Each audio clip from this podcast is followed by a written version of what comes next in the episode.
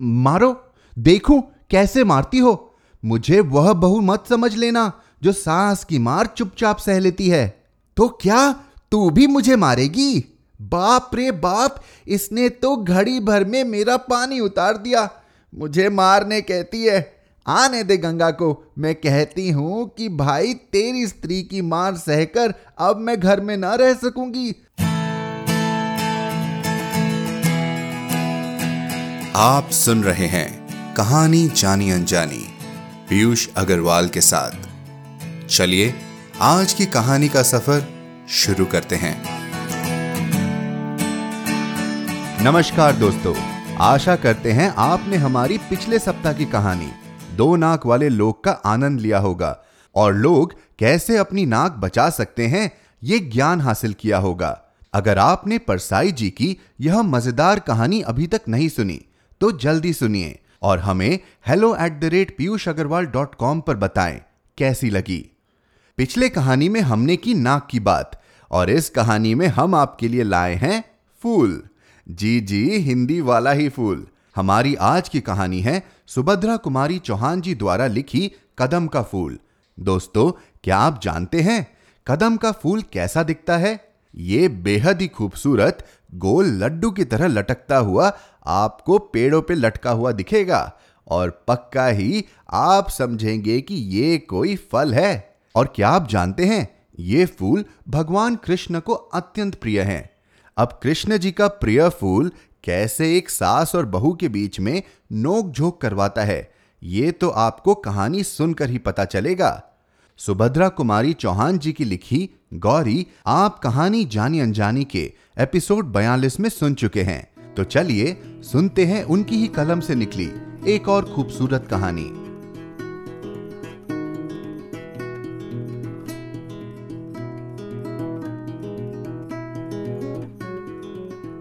कदम के फूल सुभद्रा कुमारी चौहान। भौजी, लो मैं लाया। अरे सच ले आए, कहा मिले? अरे, बड़ी मुश्किल से ला पाया भौजी। तो मजदूरी ले लेना।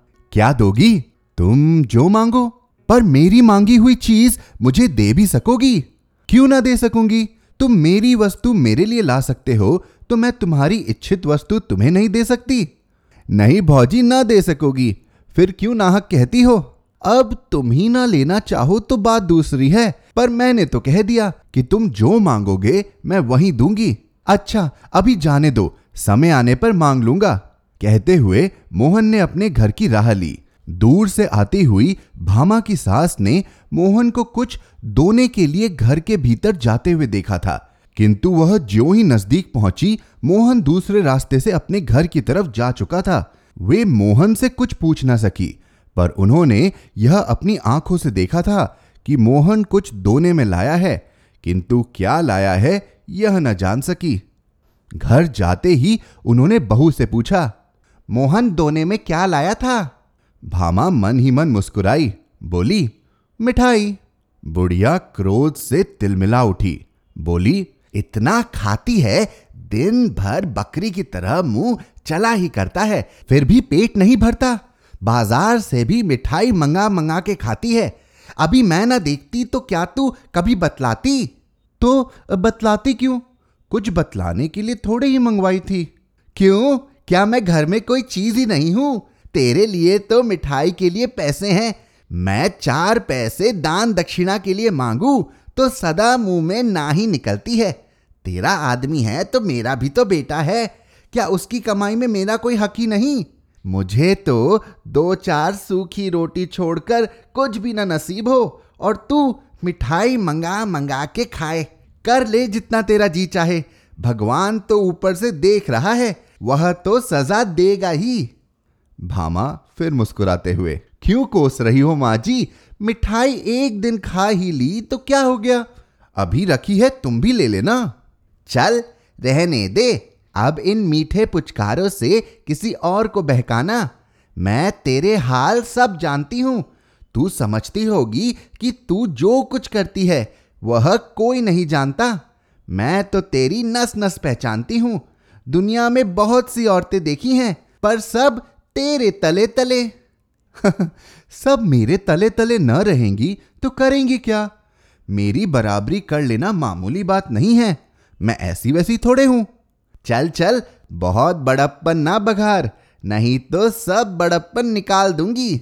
भामा अब कुछ चिढ़ गई थी। बोली, बड़प्पन कैसे निकालोगी माँ जी क्या मारोगी?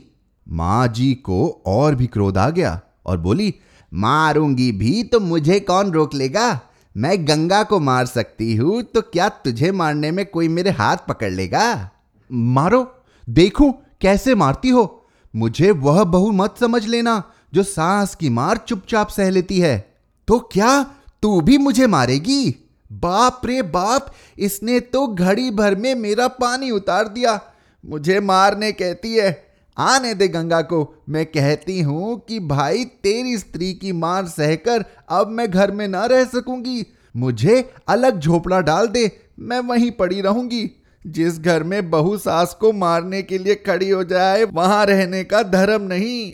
यह कहते कहते माँ जी ज़ोर ज़ोर से रोने लगी। भामा ने देखा कि बात बहुत बढ़ गई। अतः वह बोली, मैंने तुम्हें मारने को तो नहीं कहा माँ जी।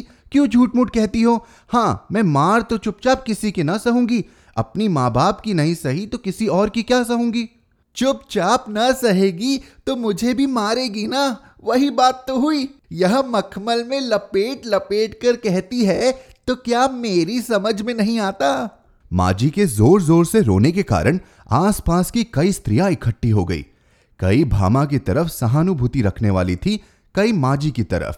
पर इस समय माजी को फूट फूट कर रोते देखकर सबने भामा को ही भला बुरा कहा। सब माजी को घेर कर बैठ गई।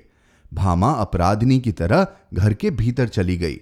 भामा ने सुना, साजी आसपास बैठी हुई स्त्रियों से कह रही थी, आप तो दोना भर भर मिठाई मंगा मंगा कर खाती है और मैंने कभी अपने लिए पैसे ढेले की चीज़ के लिए भी कहा तो फ़ौरन ही टका सा जवाब दे देती है। कहती है, पैसे ही नहीं है, इसके नाम से पैसे आ जाते हैं, मेरे नाम से कंगाली छा जाती है। किसी भी चीज़ के लिए तरस तरस के मांग मांग के जीप घिस जाती है। तब जी में आया तो ला दिया, नहीं तो कुत्ते की तरह भूखा करो। यह मेरा इस घर में हाल है। आज भी दोना भर मिठाई मंगवाई है। मैंने जरा ही पूछा तो मारने के लिए खड़ी हो गई? कहती है, मेरे आदमी की कमाई है, खाती हूँ। किसी के बाप की खाती हूँ क्या? उसका आदमी है तो मेरा भी तो बेटा है। उसका बारह आने हक है तो मेरा चार आने तो होगा ही। पड़ोस की एक दूसरी बुढ़िया बोली, अरे राम राम, यही पढ़ी लिखी होशियार है। पढ़ी लिखी है तो क्या हुआ? अकल तो कौड़ी के बराबर नहीं है। तुमने भी तो नौ महीने पेट में रखा है बहन। तुम्हारा तो सोलह आने हक है। बहू को बेटा माँ के लिए लॉन्डी बनाकर लाता है। वह तुम्हारे पैर दबाने और तुम्हारी सेवा करने के लिए है। हमारा नंदन तो जब तक बहू मेरे पैर नहीं दबा लेती, उसे अपनी कोठरी के अंदर ही नहीं आने देता। अपना ही माल खोटा हो तो परखने वाले का क्या दोष बहिन? बेटा ही सपूत होता तो बहू आज मुझे मारने दौड़ती। गंगा प्रसाद गाँव की प्राइमरी पाठशाला के दूसरे मास्टर की जगह के लिए उम्मीदवार थे।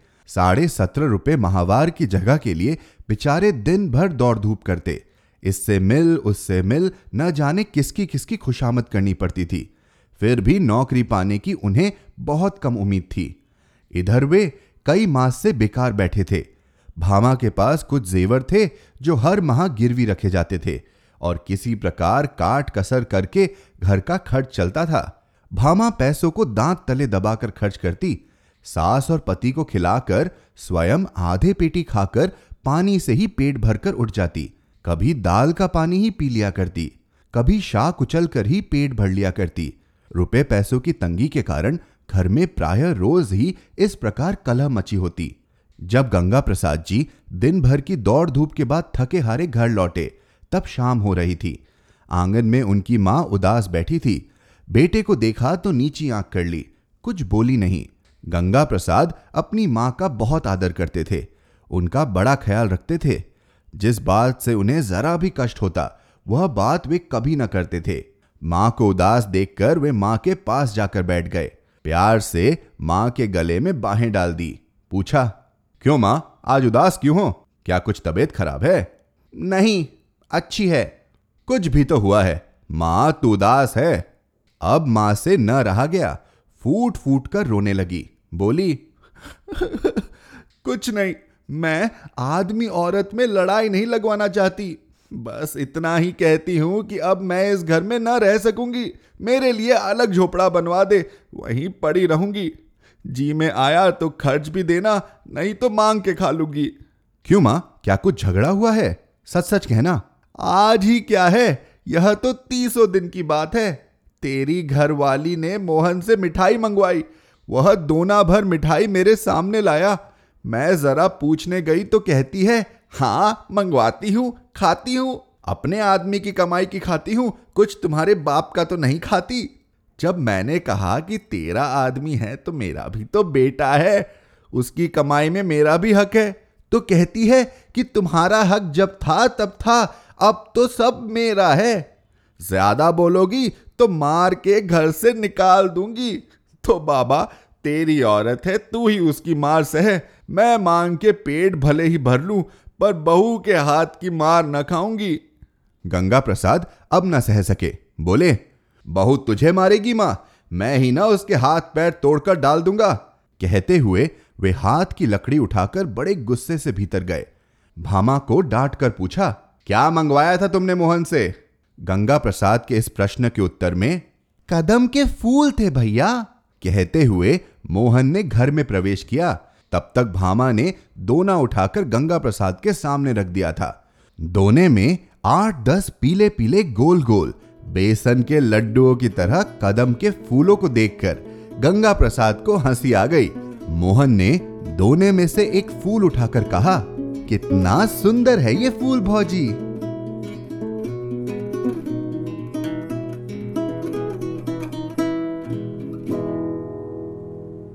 तो दोस्तों, कैसी लगी आपको डोने की मिठाई? मतलब कदम के फूल। आपने अभी तक गूगल नहीं किया तो ज़रूर करिए और देखिए कैसे दिखता है कदम का फूल। और फिर हमें लिखना न भूलें कि कैसी लगी आपको हमारी आज की कहानी। Hello at the rate Piyush Agarwal dot com पर।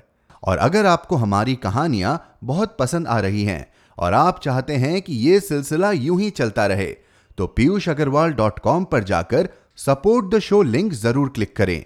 आपके योगदान से हम हर शुक्रवार नई कहानियाँ लाते रहेंगे। इसी नोट पर मैं आपसे विदा लेता हूँ। आप जिस भी ऐप पर यह पॉडकास्ट सुन रहे हैं, हमें सब्सक्राइब करना या फॉलो करना न भूलें। हर शुक्रवार आप तक नई कहानियाँ लाने का श्रेय मैं अपनी टीम को देना चाहूँगा। आज के एपिसोड की प्रोड्यूसर हैं देवांशी बत्रा। आप सुन रहे थे कहानी जानी अनजानी पीयूष अग्रवाल के साथ, जो कि इंडी पॉडकास्टर की एक पेशकश है।